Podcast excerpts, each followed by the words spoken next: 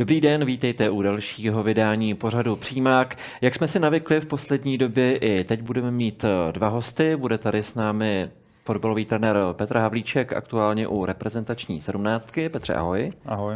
A s námi ve studiu je také Jiří Lizec, redaktor portálu Sport.cz a také práva. Jirko, i tobě ahoj. Ahoj. Čemu se dnes budeme věnovat? Podíváme se na fotbalovou reprezentaci, budeme se věnovat také mistrovství světa v Kataru a podíváme se do zákulisí jednoho hodně zajímavého klubu, který by do budoucna klidně mohl určovat trendy ve světovém fotbale. Ale začneme fotbalovou Fortuna ligou, protože ta je právě teď v polovině základní části, tak se jí trošku podíváme na zoubek. Na začátek otázka stejná pro oba. V čele tabulky jsou Plzeň, Slávia a Sparta. Že to jsou zrovna tyhle tři kluby, to nepřekvapí. Co jejich pořadí v tom, jakém jsem řekl? Je to pro tebe, Petře, překvapení, nebo není v polovině základní části ligy? Není. Ten vršek té tabulky si myslím, že odpovídá asi i těm výkonům, který ty týmy předváděly. To, že Slávie není úplně na tom vrcholu, myslím si, že to je i tím, že prošla výměnou kádru, docela velkou výměnou kádru, takže tohle to pro mě překvapení není.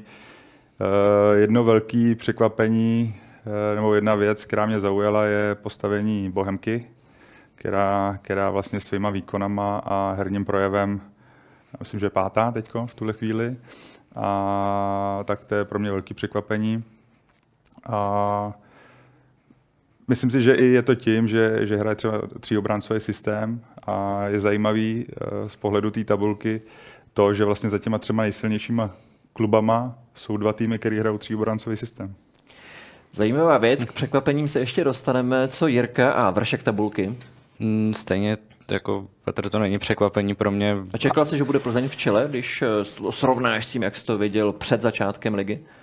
Tak říkám, není to pro mě překvapení a možná jsem trošku mile překvapený z toho, jak ten podzim zvládla s tím, že prostě hrála náročnou skupinu ligy mistrů, ale obecně samozřejmě to Slávě v konferenční lize taky.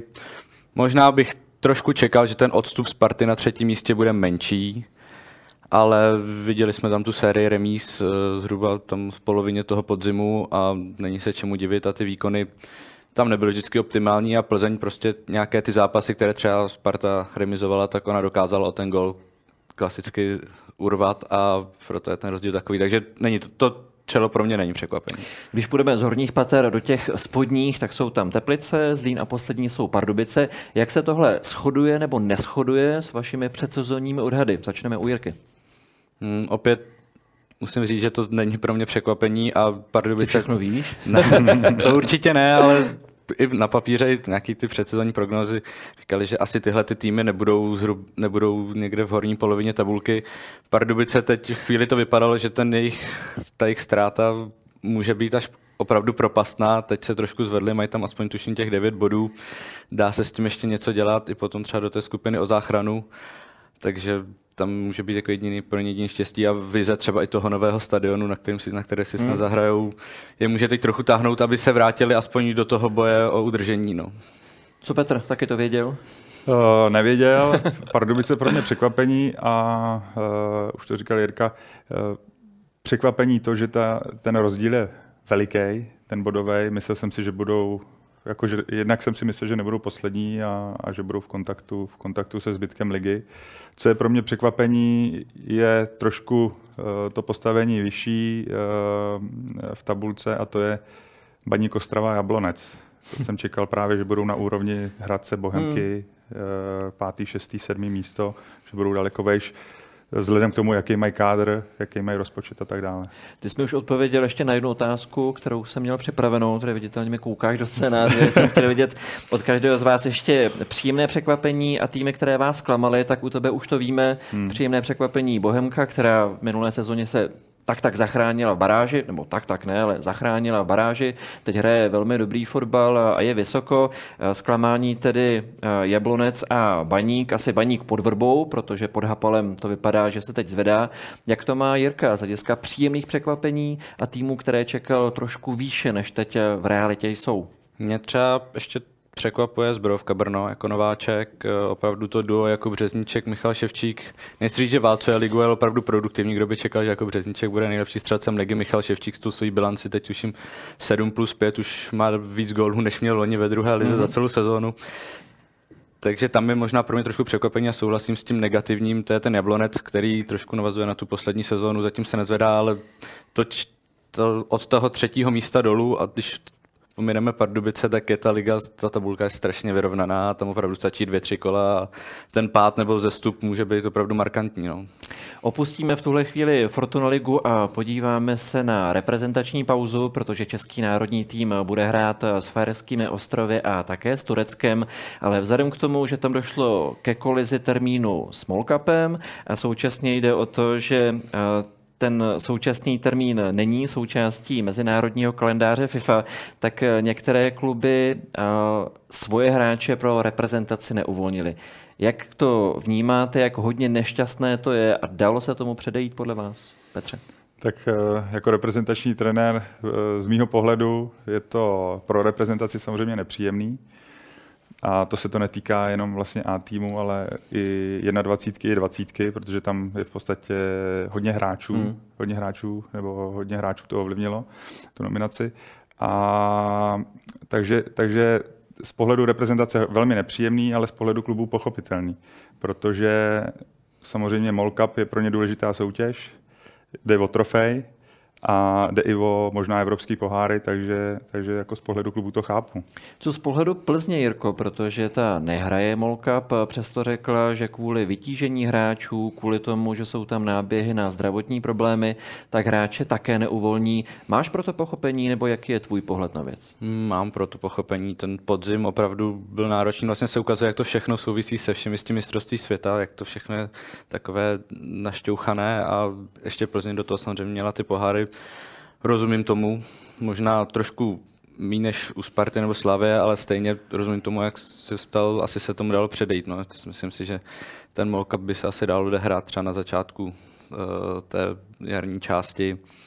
Ale situace je taková, možná je to v té reprezentaci pak teda šance se ukázat pro někoho jiného, kdo by jinak v té nominaci nebyl. Je to tak, pro někoho to bude znamenat příležitost, protože do reprezentace bylo povoláno hned 6 nováčků, je tam třeba golman Trmal, dvojice Chaluš, Plechatý může oživit spolupráci z Liberce, jsou tam také nováčci z Olomouce, Zmrzlý a útočník Chytil a také asi překvapivé jméno záložníka Švarce, který prošel Hradcem a teď působí v Polsku.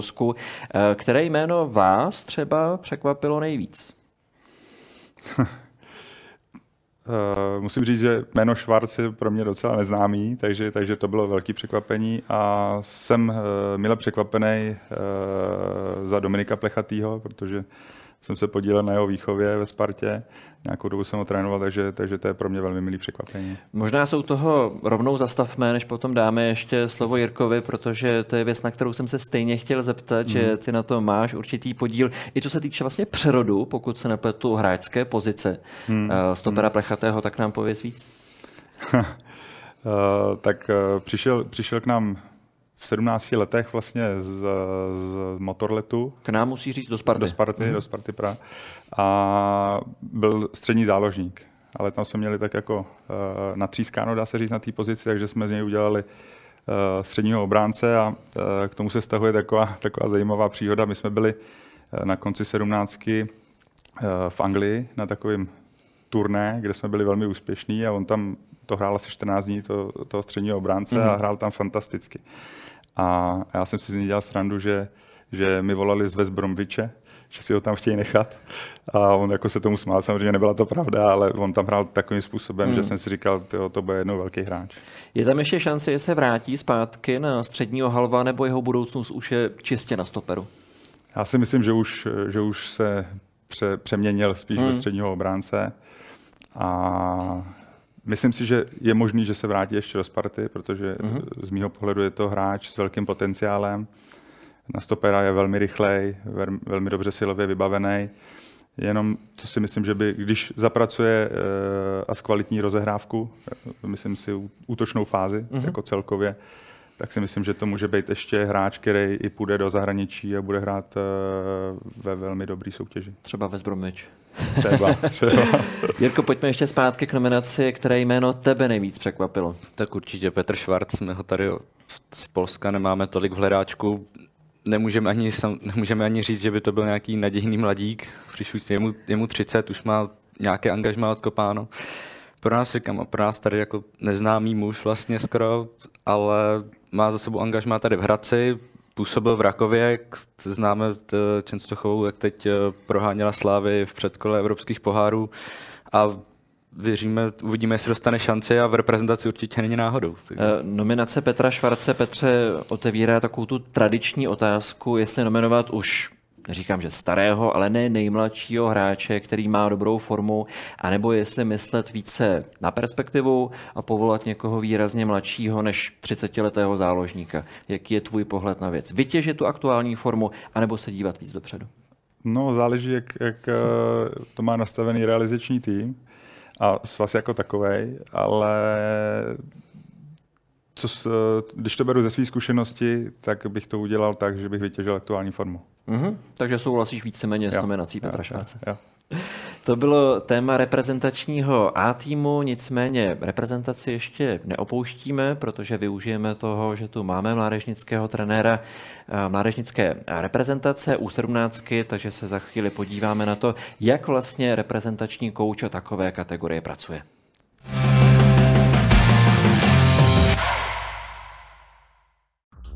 Od srpna letošního roku je šéftrenérem fotbalových reprezentací Miroslav Beránek. S ním přišlo i přeskupení stávajících trenérů. Koučem U15 je Karel Havlíček, 16 vede Jiří Žilák, 17 pod vedením Petra Havlíčka už postoupila do jarní fáze kvalifikace o mistrovství Evropy, 18 dostal na starost David Holoubek. Také výběr hráčů do 19 let pod vedením Radka Bejbla čeká na jaře druhá část kvalifikace. 20 dostal staronový člen mezi reprezentačními trenéry Aleš Křeček a 21 s koučem Janem Suchopárkem už oslavila postup na nadcházející Euro.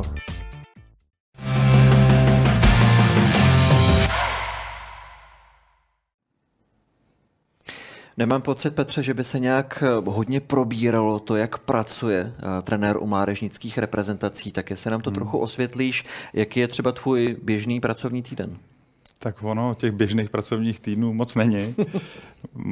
Musím to jako rozdělit na ty týdny, které jsou srazový a předsrazový a posrazový, protože to je dost důležitý. Samozřejmě, když jsme na srazu, tak většinou to je tak, že se sejdeme 1, 2, někdy 3 dny před zápasem, pak hrajeme v obden nebo každý 2 dny. Takže tam je to čistě celý den fotbal jenom a je to jako velmi, velmi vysoký pracovní nasazení. Ten týden před je hodně o komunikaci s klubama, protože se dělá nominace, řeší se aktuální forma právě hráčů a tak dále, hodně o telefonování, hodně příprav na soupeře a tak dále. A ten týden po srazu je zase hodnocení a komunikace s klubama, aby měli zpětnou vazbu, jak ten sraz probíhal. Takže vlastně 3 týdny probíhá ten sraz, dá se říct. A ten normální týden, když je normální týden, tak většinou je to tak, že jsme v kanceláři od pondělí do středy, čtvrtek, pátek máme takový víkend, jakoby uměle udělaný pro sebe a pro rodinu a samozřejmě sobota, neděle. Mm-hmm. Jezdíme po zápasech a sledujeme hráče. Jak hodně trenérově reprezentace, ať už mládežnické nebo dospělé, chybí trénování nebo ten život s klubem, který se děje na denní bázi? Nebo je to pruce individuální? Jak to máš ty? No samozřejmě mě to chybí, protože pokud milujete trenérskou práci, tak chcete být na hřišti co nejvíc. Takže mi to chybí. Hlavně takový to každodenní působení na ten tým a každodenní ladění toho týmu, protože to u nároďáku není. Nicméně zase nároďák na druhou stranu mě naučil pracovat efektivnějc, protože toho času na sladění toho týmu je tak málo a musíte být tak přesný, že prostě musíte být efektivní. Jo, protože vám se sejdou vlastně hráči z 10 klubů, každý hraje nějakým jiným způsobem a vy to musíte sladit do toho, co chcete vy. Takže To určitě ještě probereme. Mě ještě zajímá, jak intenzivní je třeba ve vaší roli spolupráce s trenéry dalších věkových kategorií. My jsme tady slyšeli představené, tak jak často s nimi jste v kooperaci, se šéftrenérem Beránkem a jestli je i běžná a potřebná ve vaší pozici komunikace i s trenérem Ačka, Jaroslavem Šilhavým, případně jak častá je třeba? Tak občas se pobavíme s trenérem Šilhavým. Se občas třeba. Ne, ale to je spíš, že se potkáme v kanceláři a prohodíme pár prostě zdvořilostních vět a pobavíme se, co bylo a tak dále. Ale z mý kategorie, nebo z pohledu mý kategorie je to káčku daleko, takže já jsem v kontaktu nejvíc s těma kategoriemi, které jsou kolem mě, ať je to 16, 15 a 18. Mm-hmm. A tohle je pro mě daleko. Jak to je třeba, ještě se dostaneme k tomu, kolik fotbalů třeba zkoukneš o víkendu, o kterém jsi mluvil, jak je to se sledováním hráčů v zahraničí, do jaké míry ty potřebuješ a obecně trenéři potřebují je vidět na vlastní oči, do jaké báze si pomáháš nějakými analytickými nástroji? Záleží samozřejmě taky, kde ten hráč hraje. Když jsem měl 0,4 v nároďáku, tak třeba Samuel Grigar přestoupil do Interu Milán a to prostě tam se nedostanem, aby jsme ho viděli naživo, ale zase strávil celý rok v 16 letech v Baníku, takže jsem ho měl dost dobře napozorovanýho a pak už vlastně mi stačilo se podívat na nějaký zápas jenom na Instatu nebo přes nějaký web a vím, v jaký je formě. A samozřejmě, když ty hráči jsou třeba v Německu, tak tam člověk může zajet a je vždycky lepší samozřejmě tam zajet a strávit s tím hráčem nějaký čas, protože on vidí ten zájem toho trenéra a je to lepší. Kolik zápasů tedy stihneš za víkend plus minus na vlastní oči? Je to nebo v mý práci je to tak, že vlastně moji hráči většinou hrajou za 2 kategorie, někdy za 3. A to znamená, že vlastně musím vidět, jak zápasy 17, tak 19, protože ty hráči se tam vyskytují. Takže sobota většinou 2 zápasy a neděle většinou 2 zápasy. Takže 4 zápasy, někdy v týdnu je vyložený kolo, takže já si myslím, že to bude třeba až 6 zápasů za týden, ale není to pravidlem. Jak to máš třeba ty, Jirko, jakožto fotbalový redaktor, do jaké míry máš čas na to, aby si viděl celé zápasy v rámci svého vlastního přehledu, to, abys věděl co a jak, do jaké míry si vystačíš s nějakými sestřihy, protože jako fotbalový novinář nepotřebuji být živě na každém zápasu, pokud to není soutěž, kterou pokrývám, tak jak takhle s časem pracuješ ty? Tak na ligu se samozřejmě snažíme v našem zhruba 6 členem týmu plus nějaký kránci objíždět co nejvíc každý víkend. Většinou se dostanou na jedno, výjimkou jsou dvě utkání a pak zbytek se člověk koukne, ví, co se stalo po tom víkendu, takže si může kouknout na nějaké určité situace speciálně, nebo když je čas, tak se podívá klidně na sestřih celého zápasu a z zahraničí to platí stejně. Takže tam pak se to třeba dohání samozřejmě v neděle, pondělí, úterý nějak třeba po večerech, nějaké záznamy a takhle. A kolik těch fotbalů třeba skonzumuješ takhle za víkend jako novinář kvůli práci? Tak tím, že občas ještě třeba v zahraničí mám nějaké oblíbené kluby a takhle, tak řekněme třeba za týden vidím 8-9 zápasů, jsem schopný minimálně z nějakých třeba 60-70 minut vidět opravdu, ale není to, že bych to třeba občas jako nějak analyzoval, koukal na to, ale třeba, že tak člověk večeří, tak se místo nějakého filmu pustí fotbal. Takže případně adept jako pozorovatel nebo analytik se může dělat. A ještě se můžu třeba doptat, jak je velký ten trenérský štáb a jak je velké to portfolio týmu, ze které ty mládežnické reprezentanty vybíráte, protože mi je jasný, že máme třeba v seniorské reprezentaci zahraniční hráče, máme první ligu a v těch mládežnicích asi to musí být jako daleko víc týmu, no tam může kdekoliv nějaký mladý fotbalista vylítnout i mimo ty špičkové kluby. Myslíš jako v zahraničí, co máme? Ne, v Česku máme, třeba, jak široké je to portfolio těch klubů, které sledujete. No to jsou všechny kluby. A kolik kluby, na to je lidí třeba u vás? No většinou jsou to jenom trenéři a šéf-trenér. Jo, a samozřejmě je to hodně o komunikaci s trenérama, myslím si, že s trenérama v klubech, takhle to myslím. Myslím si, že s nima máme velmi dobrý vztahy a myslím si, že se nestane, že by nám jako někdo proklouznul mezi prstama, protože jsme neustále na telefonu a konzultujeme to, takže Takže tak.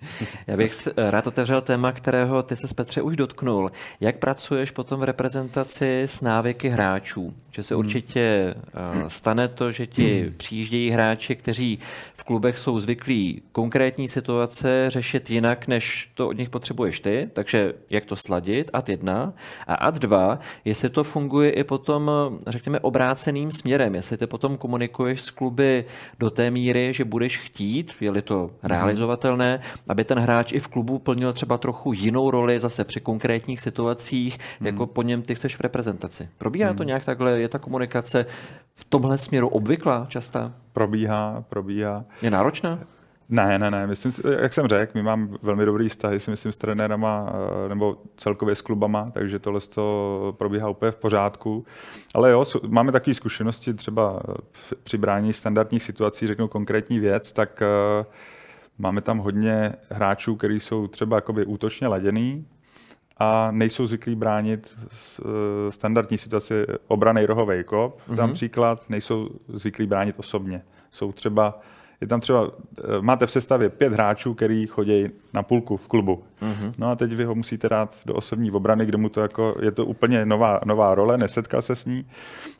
Takže my se samozřejmě snažíme to těm hráčům navlíct jako úplně co nejvíc, aby jim to vyhovovalo, ale někdy to nejde. Někdy to postavíte tak, že prostě ty hráči to neumějí, takže pak samozřejmě zpětně komunikujeme s trenérama, prosíme, dávejte prostě do vápna, ať bráně. Tam vlastně směřovala i ta moje otázka, jestli toho hráče to pak vlastně učíte znova, anebo jestli se daří to, co vy po něm chcete implementovat i do jeho role v klubu, že ve chvíli, kdy se vrátí, tak už to má potom víc zažité, než měl při prvním srazu. Tak jo, to nějak...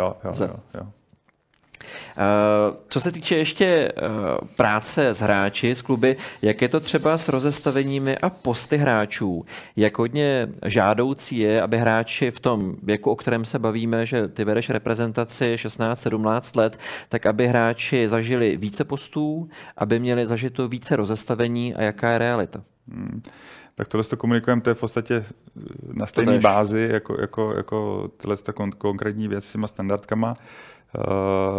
My si myslíme, u nároďáků, jako shodli jsme se na tom s trenérama, že vlastně hodně se teďko fotbal posunul tak, že i v průběhu utkání se třeba mění rozestavení nebo nějaký detaily v rozestavení, že vlastně ty týmy nehrajou pořád stejně. Prostě využívají ten prostor a čas, aby měli výhodnou pozici v útoční fázi a výhodnou pozici v obranné fázi. A děje se to.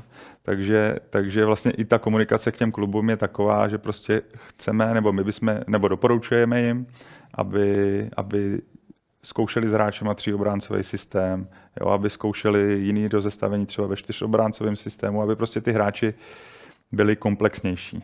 Aby pak, když my zvolíme nějaký způsob hry, aby nebyli překvapení nebo se tam necítili blbě v těch pozicích, kde budou hrát. Já předpokládám, že to je i v zájmu těch klubů jako takových. Že byste neměli být v rozporu. Jo, já si myslím, že to chápou a že jakoby tou cestou jdeme pomalu. Ale myslím si, že v západní vyspělé Evropě je to běžnější. Ještě mě napadá, co nám brání v tom, aby to u nás bylo také běžnější.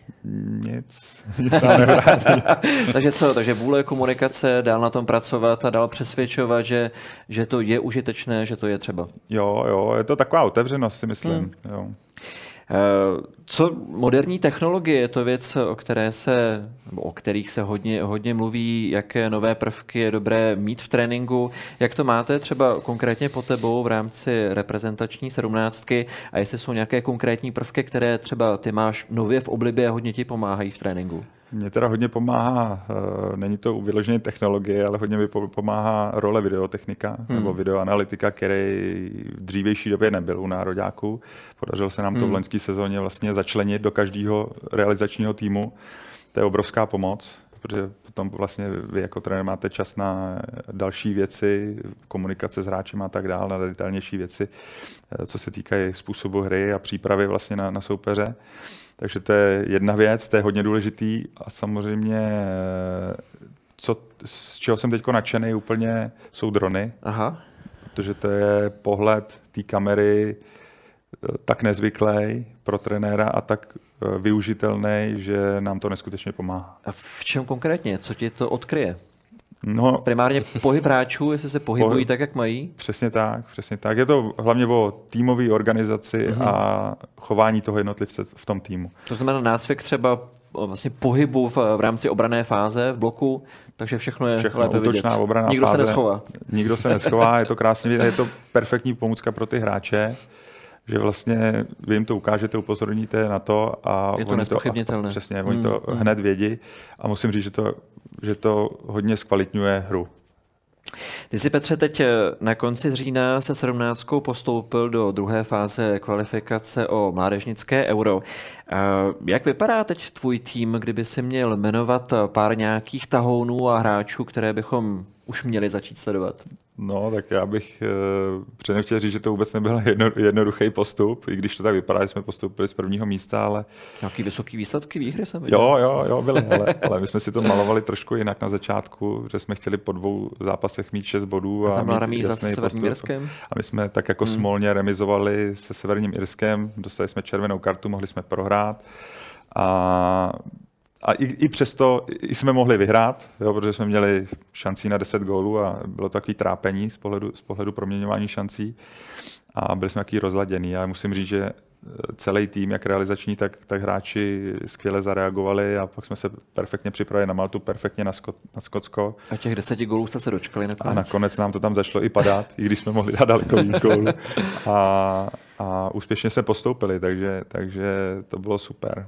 A někteří jednotlivci, vím, že tam padaly góly od hráčů ze Slávie, z Opavy.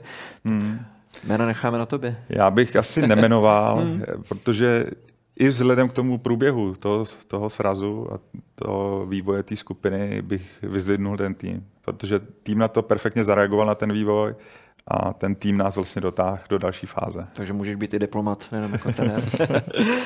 Ještě, Petře, ty, když jsi tady byl naposledy, tak jsi mluvil o tom, jak dojednáváš, aby velký talent fotbalového Lipska Janik Eduardo, který má českou maminku, mohl reprezentovat i Českou republiku. Já jsem ho viděl už na soupisce. Jaký to má vývoj? Jaká je teď skutečnost? No, my jsme spolu stejně mluvili, že jsem čekal, že by ses mohl na něj zeptat. Je to takový pořád aktuální téma. Jsme v kontaktu v podstatě stále. On teďko v říjnu absolvoval soustředění s holandským týmem, s holandskou 17. Oni nehráli kvalifikaci, ale měli přípravnej turnaj, kde měli silný týmy Španělsko, Portugalsko a Německo, myslím, Maďarsko. A on tam uspěl. Trenéři s ním byli spokojení, nicméně jemu některé věci úplně neseděly, takže je takový jakoby napůl. On to vnímal tak, že mohl jako uspět daleko líp, takže bavili jsme se i o té naší skupině, o našem nároďáku, docela dlouhý hovor, asi 20 minut jsme spolu mluvili. A on je pořád otevřený tomu, aby hrál za český nároďák, takže uvidíme. Co pak ve finále jsou ty faktory, které rozhodnou o tom, že ten hráč se přikloní k tomu nebo k tomu nároďáku? Do jaké míry to jsou fotbalové, do jaké míry to jsou třeba nefotbalové důvody, nebo to je tak individuální, že Asi je to individuální. On samozřejmě si uvědomuje i sílu toho holandského nároďáku, protože on nastoupil na pozici útočníka, říká, že tam je jako obrovská konkurence, takže pro něj třeba bude rozhodovat i to, jestli by hrál v základní sestavě nebo by nehrál. No. A je to tady podobně, jako jsme se bavili u Petra Švarce, byť v jiné souvislosti, že pro tebe jako mládežnického trenéra reprezentace je důležité získat z toho hráče maximum tady a teď, protože víme, že to pravidlo je takové, že on může v jednom roce reprezentovat Česko, v dalším Nizozemsko, tak aby mi to nebylo jako trenérovi líto, že s ním rok pracuju, on mi pak řekne čau, já už teď budu zase oranje, tak jak na to nahlížíte? To tak je. Takže jsou takový pravidla, takže pokud se tak rozhodne, je to volba. Takže pokud to můžu mít aspoň na rok, tak je to pořád plus, protože ten rok z toho můžu vytěžit a pak se uvidí. Jo, pokud nám jako nároďáku může pomoct ten hráč a bude ve formě a bude kvalitní, tak proč ho nevyužít? Máš na to jako novinář nějaký vyhraněný názor, Jirko, na to, že ten hráč může nastupovat za různé reprezentace, nebo to bereš podobně, jako tady padlo, že to je zkrátka umožněno, je to jako fakt, nemá smysl se v tom nějak dál hnípat? No, tady souhlasím, taky bych se v tom úplně nějak víc nebabral, prostě ty pravidla to umožňují a jak zmiňoval Petr, prostě tam ta motivace třeba, že v nějakém silnějším týmu, kde je větší konkurence, hrát nemusí a pak tady může tu příležitost té základní sestavy dostat spíš. Fotbalisté chtějí hrát, samozřejmě nevysedávat na lavičce, takže pokud to je možné a ta země ho přijme, ten tým ho přijme, já v tom nevidím problém. Jako, když ty kořeny má. Tolik tedy další téma u reprezentačního tématu, u reprezentačního fotbalu ještě zůstaneme, protože už za okamžik se podíváme na vrchol reprezentační sezony, a to na mistrovství světa v Kataru.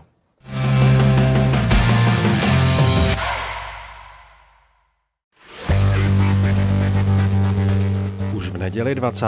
listopadu startuje fotbalové mistrovství světa v Kataru. Poprvé v historii světových šampionátů se bude hrát uprostřed rozehrané sezony. Premiérově se šampionát koná v arabském světě. Turnaj startuje zápasem domácího výběru s Ekvádorem a v roli obhájců zlata přijíždějí Francouzi. V pohotovosti jsou nejen fotbaloví fanoušci, ale také redakce Sport.cz.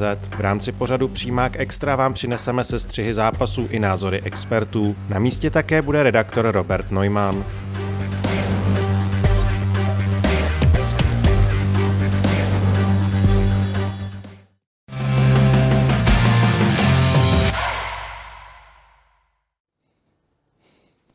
Mistrovství světa v Kataru už je doopravdy za rohem, než se budeme bavit o termínu a co z toho vyplývá, tak jak hodně se těšíte oba dva a na co se nejvíc těšíte, Petře? Těším se na fotbal. Koho budeš nejvíc sledovat? Asi z pohledu trenérského pro mě jsou nejzajímavější zápasy evropských týmů, těch vyspělých evropských týmů, protože tam si myslím, že ta trenerská práce teď na nejvyšší úrovni, takže tyhle týmy. Ty se na to, předpokládám, budeš koukat úplně jinak, než jak se bude koukat běžný fanoušek. Jak to pak funguje? Díváš se na to s počítačem na klíně nebo s tužkou a papírem a zapisuješ si nějaké zajímavé herní situace, herní schémata? Jak se dívá fotbalový trenér na mistrovství světa? Ne, většinou se na to koukám úplně normálně. Každý jiný. A když mě něco zaujme, tak si to zapamatuju, na to mám dobrou paměť, a nebo si to pak později zapíšu, takže s počítačem rozhodně nesedím. Jak to má Jirka, na koho se nejvíc těší a jakým způsobem to bude sledovat? Budeme to sledovat samozřejmě z pracovního hlediska úplně, nechci říct do detailu, ale každý den a není tam vlastně prostor. Občas třeba, když budu mít volno, tak se kouknu zrovna na ten zápas, který poběží jen tak třeba očima nějakého fanouška nebo takhle, ale budeme sledovat vlastně všechny zápasy po celou dobu a těším se stejně tak jako na dobrý fotbal, že opět uvidíme ty reprezentace tak nějak pospolu, ty nejlepší, když třeba Italové chybí samozřejmě, a uvidíme zase tam na těch turnajích vždycky někdo vylítne a potom z toho můžou v zimě před tou další částí sezóny zase pramenit nějaké zajímavé přestupy a to myslím, že bude zase jedno z témat, který se bude řešit. Petře, na co se musí trenér národního týmu před takhle velkým turnajem při té hodně zhuštěné přípravě nejvíc zaměřit? Protože některé věci už se dohnat nedají, tak co jsou ta hlavní kritéria nebo ty hlavní body, které jako trenér národňáku musím sám pro sebe a pro tým pohlídat? Takovou zkušenost nemám, na takovýhle velký turnaj jsem se ještě někdy... se do toho vžiješ lépe než my? Nepřipravoval, nicméně... A může se ti to hodit, že? Z mýho pohledu si myslím, že je nejdůležitější nominovat hráče, který má aktuální formu, dobře vyvážit ten tým z pohledu útočné a obranné fáze a co si myslím, že je možná nejdůležitější úplně vyvážit to dobře z lidského pohledu. Aby byla dobrá chemie v tom týmu a aby tam byla i synergie a dobrá celková jako ta výchozí energie, aby byla co největší. A z hlediska přípravy čistě už na trávníku před turnajem, protože toho času nebude moc, tak na co se zaměřit z hlediska herních nácviků? Tak samozřejmě oni ty týmy se připravují na soupeře, který potkají ve skupině, to je hodně důležitý a ta podstatná věc je sladit v podstatě těch 10 hráčů tak, aby fungovali jako tým. Jo, myslím si, že ty týmy nebo ty národní týmy, které budou mít nejlepší organizaci týmovou, tak budou nejúspěšnější. Já vím, že hráči jsou vždycky radši, pokud to přípravné období před turnajem není úplně dlouhé, že tam není dlouhé soustředění. Nehraješ další 2-3 přípravné zápasy, tady by měli být hráči rozehraní, ta pauza je krátká. Trenéři to ale si budou mít obráceně, že jako trenér budu chtít, aby to přípravné období bylo co nejdelší, abych si to vyzkoušel, abych si udělal nácvik, abych vyzkoušel víc hráčů, ale to nebude asi v rozporu trochu. Jo, pro trenéra samozřejmě, už jsem o tom mluvil, ten čas je hodně důležitý a bude záležet na tom, jak budou efektivní. Pojďme se bavit o termínu. Co to podle vás přinese, to, že se poprvé hraje v zimním období? Jirko. Tak trošku to navážu na to, o čem tady byla řeč. Co končí tady v Evropě soutěže a za týden startuje mistrovství světa. Nějaké ty týmy právě zrovna evropské, i třeba Brazilci, pokud se nemýlím, nemají to přípravné utkání žádné. Někdo, třeba Němci, tuším, hrají s Ománem, naopak třeba Saudská Arábie má 3, jedno, třeba 2 dny před startem. A nevím, mně se to nelíbí, myslím si, že to tu sezónu to může rozbít. Vidíme, kolik je teď už zraněných hráčů, uvidíme, kolik jich, jak to bude, až se vrátí z toho Kataru, jak to vůbec bude vypadat, jak ten podzim bude pro všechny náročný. A myslím si, že ten termín ještě trošku víc budeme kritizovat, až to mistrovství skončí. Tohle je právě jeden z faktorů, že se mluvilo o tom, že tím, že se hraje v tomhle termínu, tak by hráči měli být čerstvější, měli by mít lepší formu, nemělo by být tolik zraněných hráčů. Máš pocit, Petře, že se to naplňuje? Nemám, nicméně je možný, jako že nebudou tolik unavený jako na konci sezóny některý hráči, ale zase koná se to v zemi, kde je velký vedro, jo, takže to možná taky bude hrát roli v tom herním projevu těch týmů a těch jednotlivých hráčů. I když vlastně na druhou stranu jsem slyšel, že některé ty stadiony jsou klimatizovaný, co si vůbec nedokážu představit, jak to funguje. Jestli to zase nebude mít vliv prostě na to zdraví těch hráčů, těžko říct. No. Je to podle mě taková velká neznámá. Pojďme se pobavit o favoritech. Skoro jako vždycky, když se koná mundial, tak se mluví o tom, že největšími favority jsou Brazilci. Když jsme viděli nominaci, tak je hodně našlapaná. Sdílíte to, že Brazílie znovu i podle kurzů sázkových kanceláří vnímána jako ten top favorit? No a když jsem viděl ty jejich poslední zápasy, tak oni dávali mraky gólů. To jsou výsledky 5-0, 5-1, 4-0. Jo, v podstatě všechny výsledky, kromě Argentiny, tam myslím, že remizovali 1-1. Takže určitě mají velkou sílu, ale myslím si, že tím, že tam je hodně světových hráčů, hodně výborných individualit, tak bude nesmírně důležitý sladit je jako tým. Což u Brazílie někdy to nevychází u Brazílie. A myslíš tedy, že jsou největším favoritem? Přes tu určitou pochybnost, kterou Myslím si, že ne. Tak kdo je tvůj kůň? Já si myslím, že to bude některý z evropských týmů. Nicméně přál bych to Argentině, jenom kvůli Messimu, protože to je jediný, co mu chybí vlastně do sbírky. A myslím si, že mu bude fotbalové božstvo nakloněno z tohohle pohledu, takže tomu bych to přál, nicméně jako favority vidím spíš evropský klub. Ale Argentina určitě patří mezi širší okruh favoritů. Jak to bude mít Jirka, komu bude přát a koho vnímá jako největšího favorita? Byla řeč o Brazílii a ta jejich ofenzivní síla, když se podíváme na tu nominaci, tak to je něco neskutečného. Ale jak to říkal Petr, jsou to samé individuality a pokud jim se podaří sladit to, že budou fungovat jako tým a najdou nějaké vhodné doplnění v té defenzivní části, tak Brazílie určitě bude podle mě patřit k těm největším favoritům.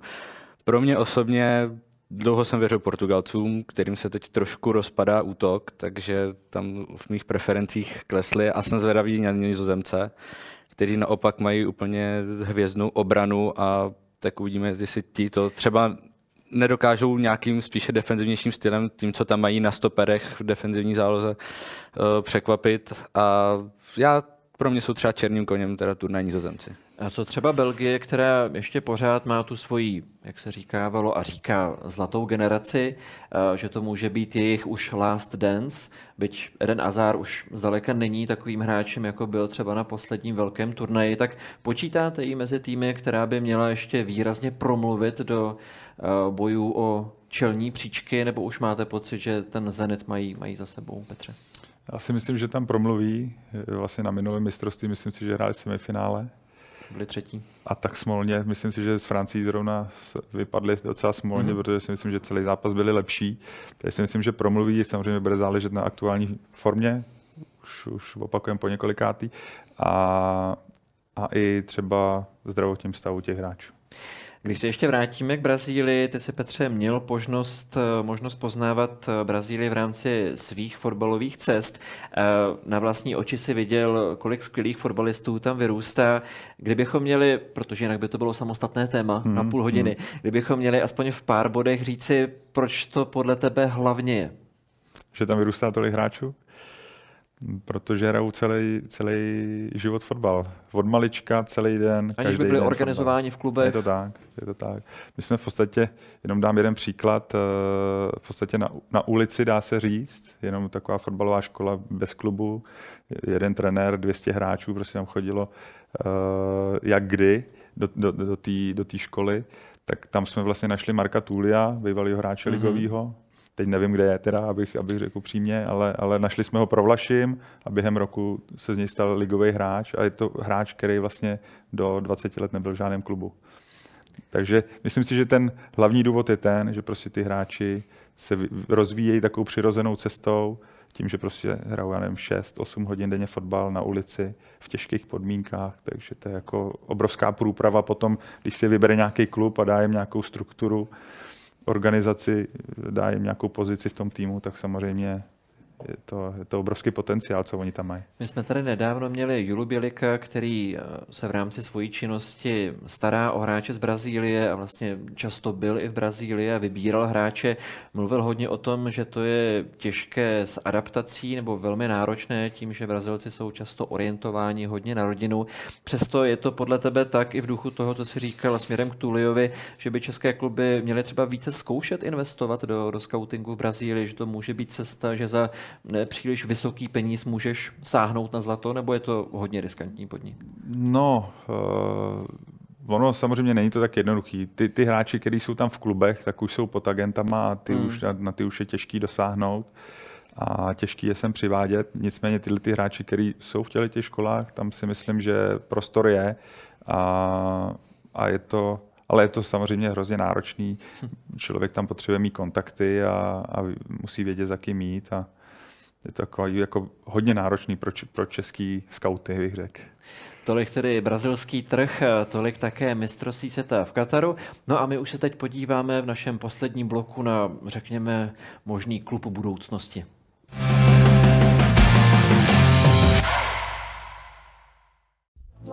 Senzací v dánské fotbalové lize je Nordsjaelland, tým z 20-tisícového města Farum severozápadně od Kodaně. Přestože se bavíme o klubu ze Skandinávie, jeho novodobá historie se paradoxně začíná psát v Ghaně roku 1999. Tehdy 31-letý Angličan Tom Vernon, toho času scout Manchester United, zde přímo ve svém domě zakládá vlastní akademii pro malý počet místních kluků. Ta se v roce 2010 transformuje na dnešní akademii Right to Dream. V roce 2016 Vernonova společnost hodlá expandovat i v Evropě a proto investuje do klubu FC Nordsjaelland. Zatímco ještě v minulém ročníku hrál místní celek o záchranu, nyní se pohybuje na čele tabulky, přestože je podle údajů fotbalové observatoře vůbec nejmladším profesionálním týmem na světě. Věkový průměr základní sestavy se pohybuje kolem 22 let.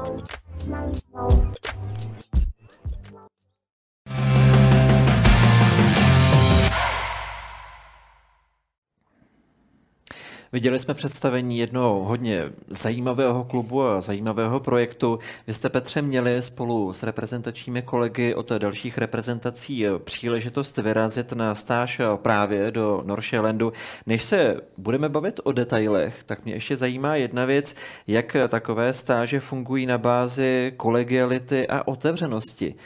Jak hodně můžete nakouknout do zákulisí klubu a jak hodně vás nechají nakouknout do těch věcí, řekněme, bez pokličky? No tak u většiny klubů to je tak, že vás nenechají nakouknout úplně do všeho. A my jsme byli velmi překvapení, když jsme to přijeli, protože my jsme to vlastně přijeli před stadion, potkali jsme se s technickým ředitelem, zároveň manažerem Ačka, hlavním trenérem. A ten první věta jeho byla, my jsme maximálně otevřený a doufáme, že vy budete otevřený k nám.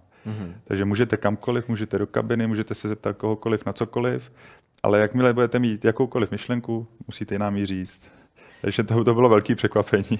Je to dáno tím, že takový zkrátka jsou, anebo je to dáno tím, že muž, o kterém hovoříš, což je Flemming Pedersen, tak se dá říci, že je i tvůj kamarád?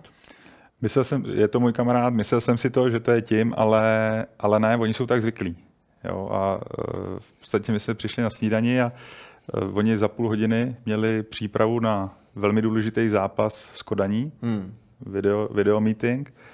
No a já se ptám, můžeme tam jít? Jo, 6 trenérů, prostě úplně cizích lidí. A jo, můžete. A můžeme si to natočit? Jo, můžete. Jo, a jsou tak zvyklí a říkal mi vlastně Flemming, že jsem byl udivený, že jo? On říkal, ne, v pohodě. Minulý týden tady byla dánská televize, byla se mnou 24 hodin denně. Prostě jsme na to zvyklí. A vy jste si vybrali Nordsjaelland kvůli Flemmingovi Pedersenovi, anebo kvůli tomu, že jste věděli, že to je klub, který razí trochu jinou cestu, nebo to je kombinace obou faktorů? Je to kombinace obou faktorů, je to tak.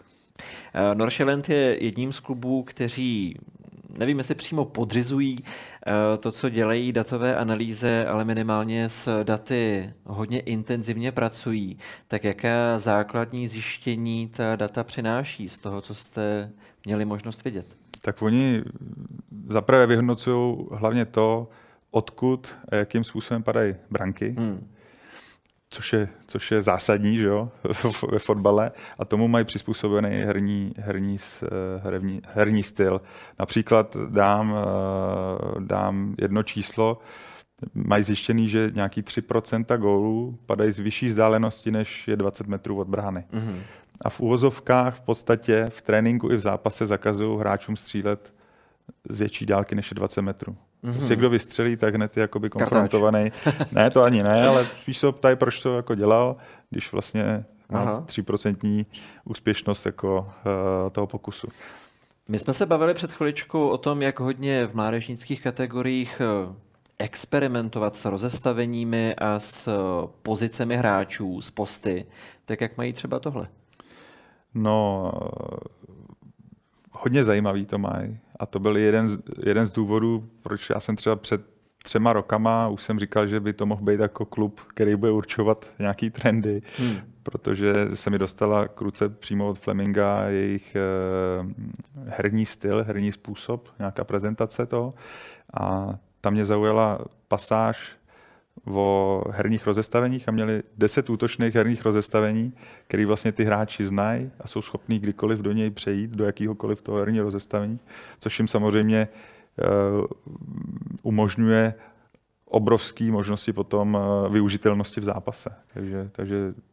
Takže každá herní situace je nějakým způsobem podložená. Předpokládám, že tohle se bude týkat třeba i útočných, i obranných standardních situací.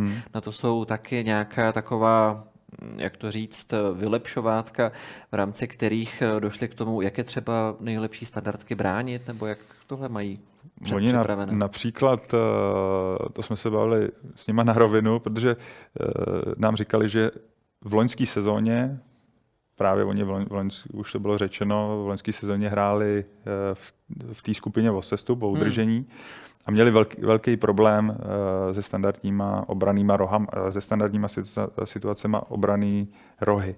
A zjistili z analýzy top týmů v Evropě, že nejúčinnější je kombinovaná, to znamená zóna s osobní obranou, v postavení 5-4-1, takže to implementovali do toho týmu a teď jsou v tom daleko úspěšnější. Jak je ti takový projekt sympatický, Jirko? No, zní to zajímavě, opravdu.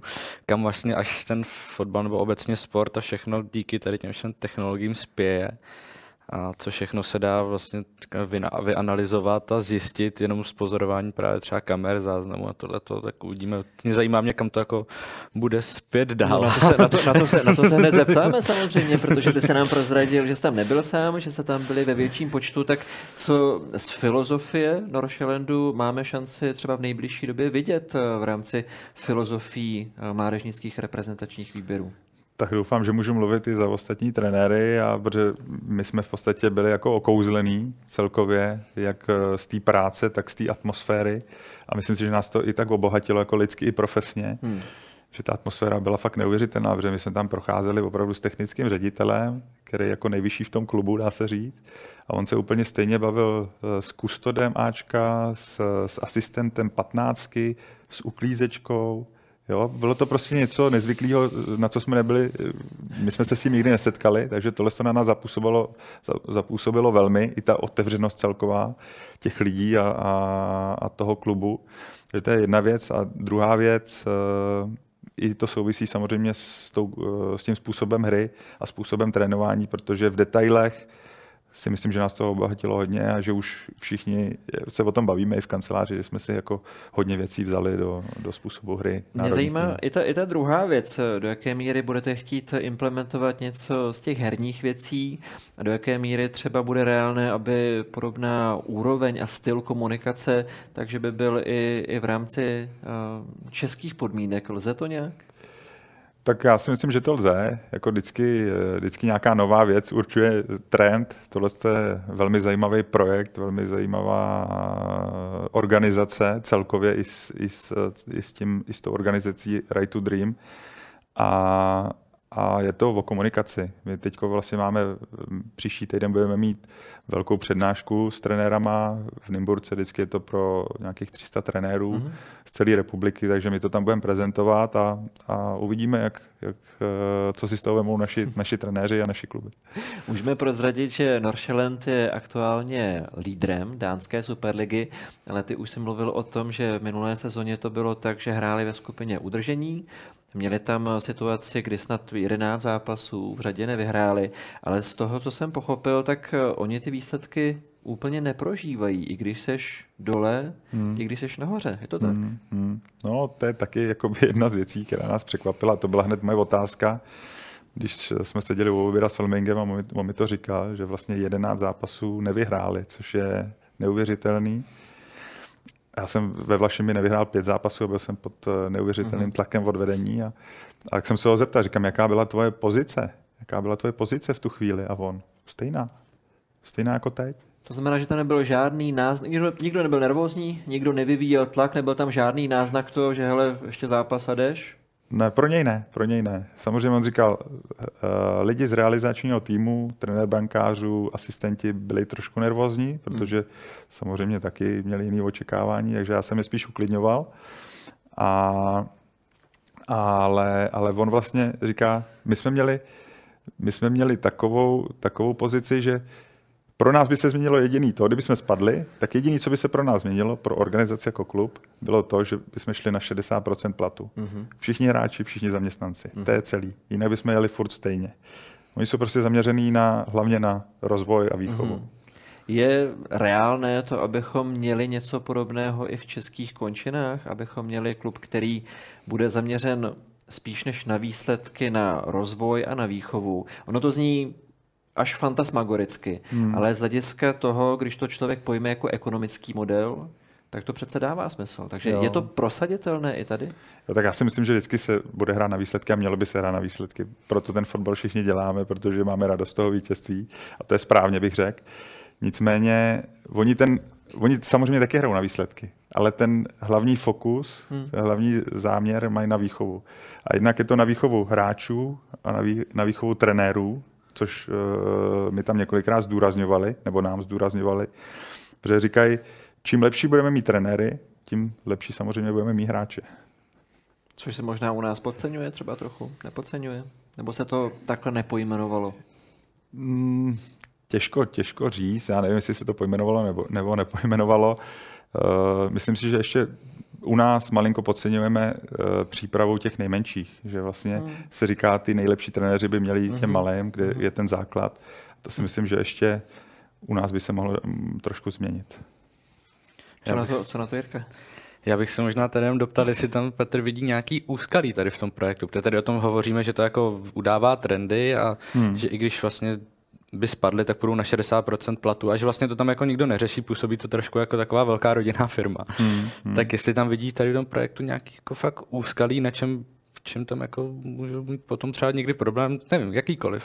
To teďko vlastně aktuálně, to vlastně nebylo v tom úvodním příspěvku řečeno, do něj vlastně investoval velká společnost finanční Mansur Group 100 milionů eur a vlastně budujou, ten Right to Dream nedává hráče teďko, nebo dává hráče jenom do Dánska, ale budou obrovskou akademii v Egyptě, kde vlastně skautovali 40 000 dětí a vybrali 30 hráčů. Jo, teďko. A bude tam obrovská akademie s hřištěm a zázemím. A stejně ta organizace, ta Right to Dream, vlastně, která to má teďko všechno pod sebou, tak kupuje klub v Americe, v USA. Takže jako ten projekt už je globální, na úrovni třeba, nebo dohání třeba Red Bull. Jo, a myslím si, že tam už úskalí moc nebude. I s tím souvisí to, co mi vlastně Fleming říká, ale my máme tolik kvalitních hráčů, ale my nemáme kam je dát. My nevíme, co s nimi, a proto vlastně teď se rozjíždějí a kupují další projekty a kluby. Když jsi mluvil o selekci hráčů, jak je to třeba z hlediska filozofie přestupové politiky? Dále se pojmenovat, jaká jsou ta hlavní kritéria, na základě kterých se hráči vybírají, protože se říkává, že jak seš rychlej, tak seš dobrý, tak jestli primárně to jsou právě rychlostní předpoklady, nebo co jsou ta hlavní kritéria, která poslouží k tomu, aby si ty hráče správně vybral. No tak to bylo taky řečeno teďko v průběhu toho týdne, co jsme tam byli, že oni vlastně dřív se soustředí vyloženě na výchovu těch vlastních dánských kluků. Nicméně teď tím, že do toho klubu vstoupili tyhle investoři, tak v podstatě jsou bohatí. Jo, mě říkal Fleming, my jsme bohatý klub, my už teď můžeme nakupovat, ale soustředí se na mladý hráče. Na mladý hráče s velkým potenciálem, který by kupuje v 17 letech, v 16 letech a rozvíje je dál. Jo. My zrovna, když jsme tam byli, tak kupovali 17-letýho kluka z AC Milan, který byl obrovský talent a pak nějak trošku šel dolů a oni, že mu dají příležitost a koupili ho a chtějí ho rozvíjet dál. No a ta kritéria, podle kterých si hráče primárně vybírají? Pro ně je to fotbal. Fotbal je pro ně jako hra mozku, takže nejdůležitější je pro ně vnímání hry a chytrost, ta herní inteligence, to je pro ně nejdůležitější. A rychlostní předpoklad, který je v tuhletu chvíli druhotný, dá se říct, je herní vnímání? Je zatím letím. Ty jsi mluvil o tom, že si teď už mohou dovolit nakupovat další hráče. Víme, že jsou tam i někteří afričtí fotbalisté. Je tam třeba nějaký specifický proces hlediska aklimatizace takových hráčů? Řeší to nějak víc, míň? Tak oni v podstatě, ta akademie Right to Dream, kterou mají v Ghaně už několik let a bylo to řečeno, tak tam ty hráči vyrůstají, plácnu 8-10 let. Učí se i anglicky, aby byli připraveni na tu aklimatizaci, a když jim je kolem 15, 16, 17, tak oni kvůli té aklimatizaci využívají to, že vlastně berou do klubu na pár měsíců v roce a ještě s nima jezdí vlastně po celém světě a hrajou přípravné zápasy, některé turnaje přímo jenom s touhletou akademií. Takže mají to propracovaný a vlastně i na to navazuje kategorie U19, kam vlastně tyhle hráči už můžou, pokud jim je 18, tak už můžou vlastně přestoupit do FC Nordsjaelland, tak v této kategorii oni trénují v angličtině. Takže je to vlastně připravený tak, aby to fungovalo dohromady. Umím si představit, že to je neuvěřitelně velký zdroj inspirace v různých oblastech. Co je to, co vám přijde v rámci FAČRu jako to nejdůležitější, co byste si nejvíc z Nordsjaellandu chtěli vzít? Ať už to je cokoliv, ať už to jsou herní věci, ať už to je komunikace, ať už to je nějaká celková filozofie toho klubu. Co je to, co vás buď nejvíc ohromilo, anebo to, co jste si řekli, hele, tady bychom měli začít? Vykouklo něco takového? Ne, všechno bylo dobrý. Všechno, co jsem řekl, tak v podstatě to nás ohromilo a myslím si, že nás to dost jako změnilo. Všechny trenéry, co jsme tam byli a nějakým způsobem, tak jako, jak nás to ovlivnilo, tak tou cestou trochu jdem. Ty jsi mluvil ještě o, nebo mluvili jsme dohromady o Flemingu Pedersenovi, nicméně těch osobností, které jsou v rámci Nordsjaellandu a i docela známých jmen, tak je poměrně dost. Můžou padnout některá jména, která se právě podílejí na celkově výchově těch hráčů? Tak myslím si, že tam 2 roky teďko působí v roli asistent coach u A-týmu Mikael Essien, bývalý hráč Chelsea a ganskýho nároďáku. Tak ten tam je jako výrazná osobnost a ještě jeden příklad. Jimmy Traoré, který vlastně vyhrál s Láďou Šmicrem a s Milanem Barošem Ligu mistrů, tak trénuje ten tým té akademie, toho Right to Dream, a objíždí s nima právě ty přátelské utkání a ty turnaje, takže to je trenér tohoto týmu. Jirko, já vím, že ty si ten projekt také hodně studoval. Je tam něco, co tebe právě nejvíc zaujalo, protože jsme se tady shodli na tom, že všechno je dobře, všechno je neuvěřitelně strhující, a něco, co z tebe na tebe nejvíc vykouklo? Vykouklo na mě asi to, že oni ty hráče, to jsem tak pochopil, neprodávají zatím do úplně top klubů, a prodávají, co jsem třeba narazil na pár, třeba do akademie zase Ajaxu, Rennes nebo Brightonu. Vydělali na tom také nemalé peníze, co jsem tak jako se dočetl, tak to bylo nějaký 40 milionů liber prostě za 3 kluky, to dá říct. Tak možná tady to, jestli přijde ten čas, kdy z Nordsjaellandu budou chodit opravdu už třeba hotové hvězdy někam. Dál můžeme vzpomenout, tuším, že Nordsjaellandem prošel Emre Can, potom šel do Borussia Dortmund jako obrovský talent světového fotbalu. Trošku upadl, ale v té době to bylo opravdu, se o něm psalo všude, s přestupem do všech dalších ještě větších klubů, než je Borussia Dortmund. Tak jestli tady ta cesta, jestli někdy přijde, nebo to zůstane v úzovkách jen u tohohle modelu, že tam budou ty mladí hráči a nebudou úplně chodit do těch top týmů a budou třeba chodit do akademií těch top týmů, jako to teď vidíme. No? Tam je ještě jeden zajímavý příběh, jeden z těch mladíků, který je už v rámci Ačka úspěšný, to je Andreas Schjelderup. Pokud se nepletu, tam je taková relativně zvláštní příhoda, která jenom potrhuje to, co si říkal o vztazích, o tom, jak se snaží, aby s nikým neměli špatné vztahy, tak on přišel jako volný hráč, přesto se Nordsjaelland rozhodl jim zaplatit. Bude Glimt, pokud se nepletu, to byli. Je to tak, já taky jsem byl překvapený, když mi to Fleming vyprávěl, protože my jsme se shodou okolností s tím Andreasem potkali, když jsem měl nároďák 0,4 v La Manze. To už jsem viděl, jako, že to je velmi dobrý hráč, velmi dobrý. Já jsem říkal právě Flemingovi, že nějaký jako dobrý norský hráče, nebo že norský nároďáky, že jsou jakoby na vzestupu. On říkal, jo, my tady máme 2 hráče, a tohle jsem říkal, jo, Schjelderu, kamha, tak toho znám, no, ten je hodně dobrý. Říkal, no, my jsme ho přivedli z Bodo Glimt a zadarmo, ale zaplatili jsme. A říkám, no, počkej, ale to jako není normální, ne? No, ale my nejsme normální klub. My prostě chceme mít dobrý vztahy, to, co jsi říkal. No. A co by se stalo, kdybych tohle zkusil v Česku? Uspěju s tě, nebo budu mít nálepku blázna? No, v Česku, nevím, jestli se to děje v Česku, zase nejsem u těch přestupů, ale spíš si myslím, že... Tak někdo s tím musí začít, ale předpokládám z toho, co říkáš, tak ani v Dánsku to asi není obvyklé, že Nordsjaelland, že... Není. Teď je otázka, jestli vyšlápne cestu tak, že se k tomu přidají další, anebo jestli se pojede pořád to svoje. Přesně tak, takový to kovbojský. Tolik tedy naše poslední téma, kterým byl hodně zajímavý klub, kterým je dánský Nordsjaelland. Já vám děkuji oběma, že jste si udělali čas a že jste přišli do přímáku, jak tobě, Jirko, tak i tobě, Petře. A budu se těšit zase někdy příště. Díky. Vám všem děkujeme za pozornost. Určitě bychom rádi připomněli to, že už brzy budete moci sledovat přímák Extra, který se bude věnovat mistrovství světa v Kataru, takže zůstaňte s námi a my se budeme těšit.